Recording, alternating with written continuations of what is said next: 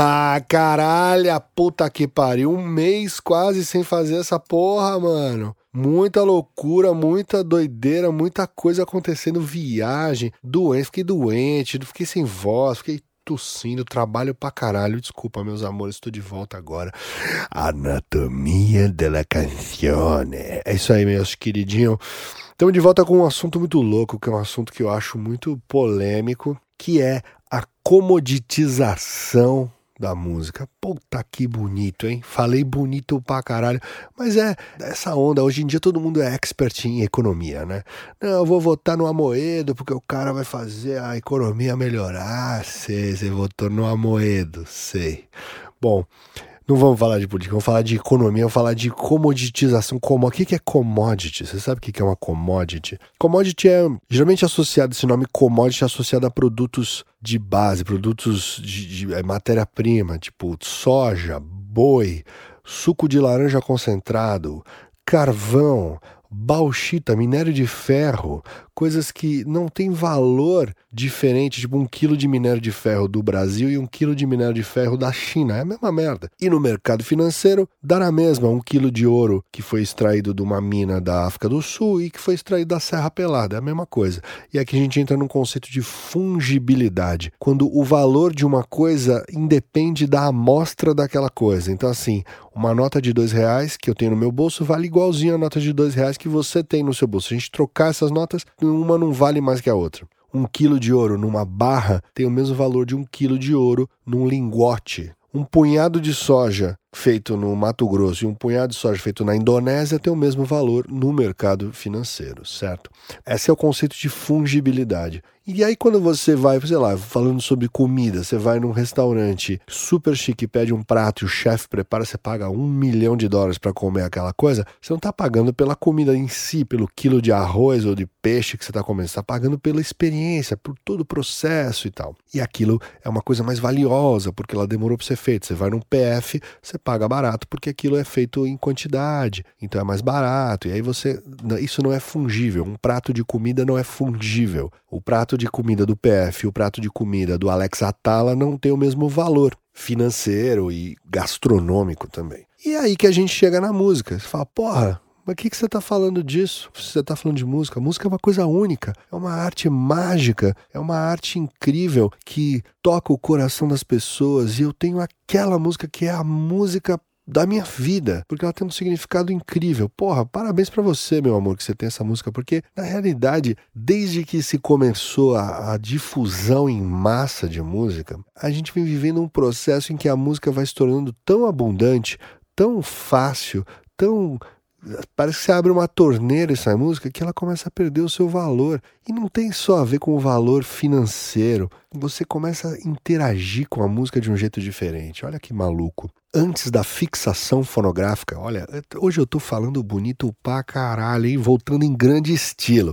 O que é a fixação fonográfica? É o termo técnico, científico, para quando você grava uma coisa. Quando você grava uma música, você faz uma fixação fonográfica daquilo. Por quê? Porque aquilo estava voando no ar e você foi lá e fixou numa gravação. A partir do momento que a gente começa a ter fixações fonográficas, o acesso à música fica mais fácil, certo? Porque antes disso, como é que você ouvia a música? Eu já falei disso aqui no, no podcast.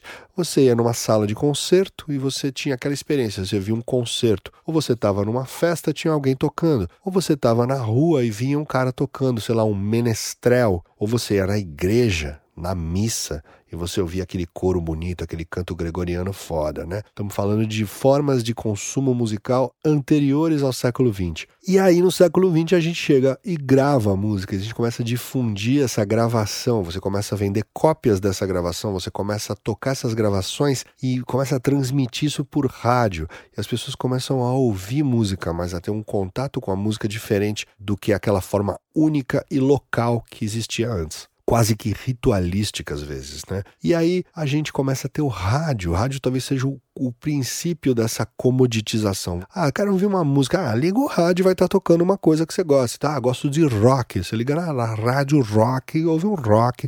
Ah, eu gosto de forró. Liga na rádio de forró e ouve um forró. E aí, você entende o conceito de fungibilidade? Quero ouvir um forró. Foda-se que forró que é. Você liga lá, tem um forró tocando, tem um, um rock. Eu ouço Kiss FM, porque só toca classic rock. E aí toca rock. Mas que, que música que você gosta de rock? Ah, gosto de rock, cara, sei lá. Então tanto faz, né? Tanto faz. Não, qual que é o valor de uma música para outra? Nenhum. É só um rock. E a gente entra na ideia de papel de parede musical, né? Sonic Wallpaper. Puta que pariu, que conceito incrível. Aquela música de fundo, aquela coisa que você vai no consultório do dentista, tá tocando. Não interessa que tá tocando, tá tocando alguma coisa, tá preenchendo um vazio. E a gente vê isso acontecer mais e mais e mais e mais hoje em dia, com o advento das caixinhas smart speakers, tipo os negócios do Alexa, né? Alexa, toque forró. E começa a tocar um forró X né, Spotify, streaming. E aí a gente chega num estado em que a música ela vira um bem, quase como realmente abrir a torneira e sair água. Então, a sua experiência musical muda muito nesse sentido.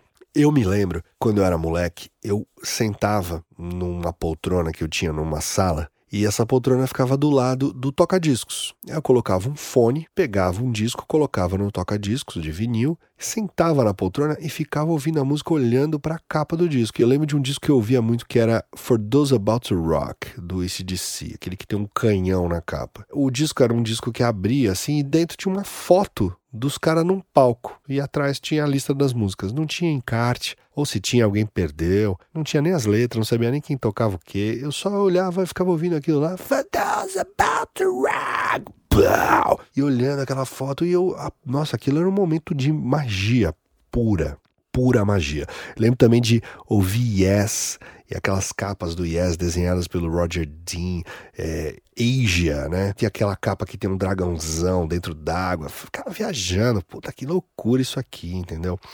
E existia um ritual para mim, um ritual de sentar na poltroninha do lado do som, botar o fone e ficar ouvindo aquela porra. E depois eu comprei um Discman e aí eu tinha o meu ritualzinho de botar meu CDzinho e ouvindo no busão mas você vê que eu já não tô ouvindo na poltrona, eu tô no busão indo pra faculdade, tô com meu Discman ouvindo uma música a caminho de algum lugar. E aí eu pirava nessa época e falava, puta, eu queria ter uma disqueteira quem não sabe o que é uma disqueteira, era um tocador de CD que você conseguia colocar vários CDs dentro, tipo um jukebox. Pessoas compravam isso para casa, para o carro. Eu queria ter uma disqueteira do tamanho de um apartamento, assim, com todos os CDs do mundo. Esse era um sonho que eu tinha quando eu tinha 16, 17 anos. Estamos falando aí de começo dos anos 90, tá, queridos? Começo dos anos 90, né? Não existia nem internet. E aí eu descobri que existia um troço chamado MP3 lendo numa Wired, hein? Ó, a revista Wired. Na época era uma revista assim, meu, super de ponta de lança. Hoje em dia a Wired é tipo a Forbes, né? A Forbes do digital. Mas na época a Wired falava de coisas realmente novas, assim, caralho, puta, que é isso? MP3, que porra é essa? Isso era 94, eu acho.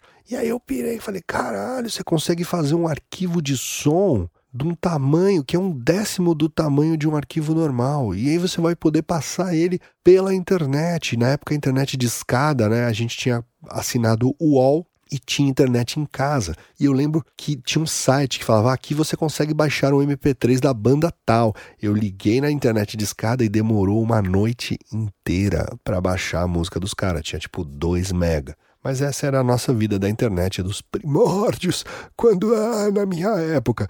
E aí, cara, eu tinha, eu tinha comprado um MD. MD era um disco mini disc, era um disquinho digital. Eu passei do computador em áudio, eu gravei, toquei no computador e gravei no MD essa música de uma banda, era uma banda meio experimental e tal. E eu lembro que nessa hora minha cabeça explodiu. Eu falei, puta que pariu, isso aqui, isso aqui vai mudar a história da humanidade. E na mesma época, eu estava fazendo um curso de composição com um cara chamado Hans Joachim Kohlreuter. O Kohlreuter é um professor de composição de música alemão que veio fugido da guerra para o Brasil, foi professor do Tom Jobim, foi professor de um monte de gente foda e tal.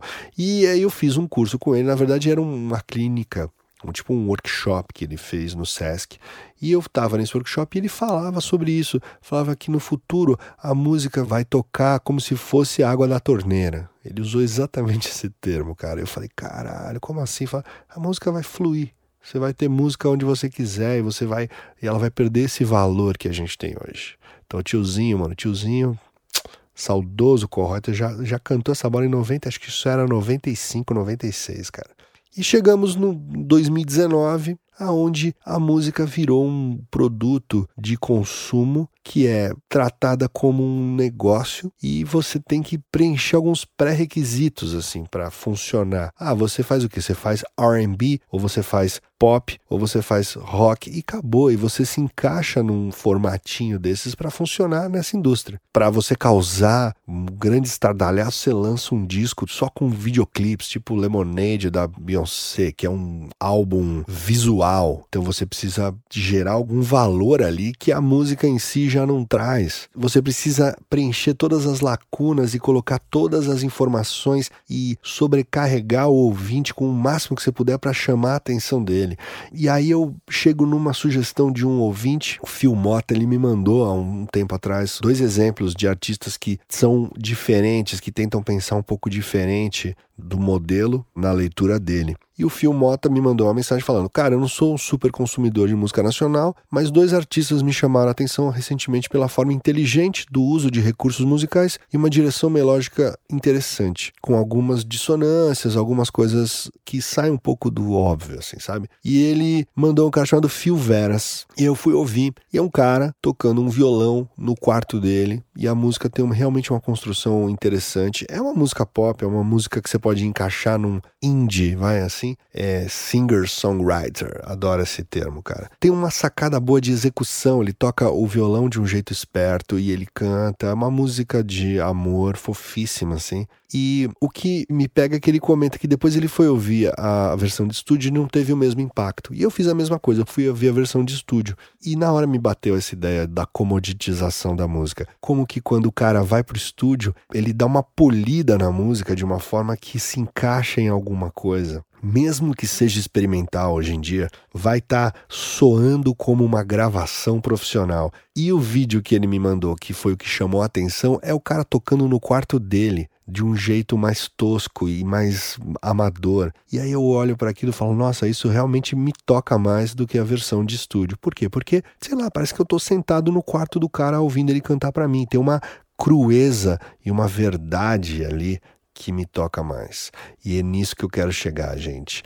Essa crueza, essa verdade da música, isso que faz você se conectar com algo e falar, puta, isso é demais. E aí eu me lembro de uma experiência minha com o Patofu. Eu achava Patofu um puta de um saco. E um dia eu fui num show do Patofu. A gente tinha um projeto para fazer junto. Ah, vai ter um show e tal, vamos lá, vamos. Puta que pariu, que show animal. E aí você fala, caralho, ninguém nunca conseguiu capturar essa energia do Patofu num disco. Os discos são puta de um saco, mas o show é do cacete. Então tem uma coisa de você tá vivendo aquilo e aí a gente volta para a experiência única que a gente tinha de música ancestral. Quando você tá dentro de uma igreja e um cara toca uma porra de um órgão, entendeu? E aquilo entra no seu osso, fala, caralho. Claro que vocês vão falar, porra, mas tem uma coisa ritual também, está lá aberto, e aí você tá num concerto, você tá lá disponível para aquilo. Claro que sim, tem uma abertura tua de ter se deslocado até lá para isso. Mas eu sinto um pouco disso, assim. A gente entrou numa fase em que a música ela virou só mais um componente da paisagem. E eu acho que cabe aos criadores musicais tentar transformar isso de alguma forma. Isso talvez seja transformado até pelo meio, pela mídia, e não pela música em si. Talvez pela forma de consumo da música. O Beck lançou um disco há uns anos atrás e ele lançou as partituras junto para você se conectar com aquele disco de outro jeito. O Prince lançou uma vez um disco que era a entrada para o show dele. Então você comprava o disco, você podia assistir um show dele. Então são conexões diferentes que a gente acaba tendo que buscar para quebrar a comoditização dessa porra. E aí eu caio na minha experiência diária de publicidade, fazendo música em publicidade, em que isso é gritante, né? Uma música que está sendo usada em um comercial poderia ser uma outra música que está sendo usada em outro comercial semelhante, né? Quando você vai para o universo dos trailers, cara, música de trailer, você pode tirar a música de um trailer e botar em outro, é a mesma merda. Por quê? Porque tem uma função, e aí você vai entrar, porra, mas então isso é isso a gente chama de música funcional. E tem um monte de gente, principalmente gente que faz trilha. Não, é música funcional, tem todo um conceito de que música funcional é música que tem uma função, que está associada a uma coisa, e existe uma música que não é a música funcional, que é a música pura, como se a arte fosse. Cara, tudo tem uma função, tudo é funcional tá? A música que era feita nas tribos Bing Ling no século Trololó era a função que tinha lá ritual, uma função X para aquela comunidade, para aquele uso. A música que a gente ouve numa sala de concerto tinha uma função. Quando você assiste uma ópera, você está num entretenimento ali, você está vendo uma narrativa.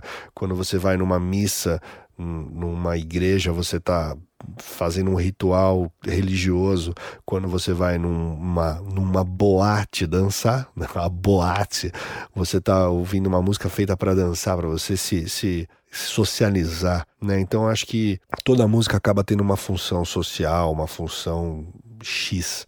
Né? No caso de música para publicidade ou uma música para cinema, você tem, obviamente, a ideia de estar tá sincronizada a uma imagem, a uma narrativa. E é aí que eu acho que a fungibilidade da música já aconteceu, assim. Tem um vídeo muito bom no YouTube que é o cara mostrando músicas que foram usadas como referência para cenas de filmes da Marvel. E o cara pegou uma referência de uma música e recriou a música de um filme X colado na cena de um filme Y e depois a música que foi feita para o filme Y exatamente em cima da referência, que é o que a gente faz em publicidade quase todo dia. Mas porra, os compositores de Hollywood são foda, são foda o cara caralho, eles copiam que nem a gente, mano. E aí entra uma contradição maluca, porque se você tá tendo que copiar aquela coisa, é porque aquilo tem um significado, e tem um significado único, porque você está querendo reproduzir aquilo. O que, que é esse significado único? Porque esse significado não é fungível, esse significado não é comoditizável. E aí a gente entra numa discussão que vai ficar para um próximo capítulo, que é a ressignificação desse vocabulário. Por que, que músicas mais densas têm acordes menores? Por que, que músicas mais leves e soltas têm acordes maiores? Porque a gente já embutiu nessa sonoridade um significado. Ou não? Ou será que tem uma física, tem uma coisa inerente à sonoridade, à vibração das frequências que passam para a gente sensações reais. Ó, isso é uma discussão maluquete, hein? Obrigado, meus amores. Esse foi o Anatomia da Canção, episódio 9 aí, voltando com tudo, hein? Semana que vem tem mais. Hum, é, hoje é quarta, né? Hoje é um feriado. Será que no final de semana vai ter mais um? Ah, ah. Tchau, valeu, beijo.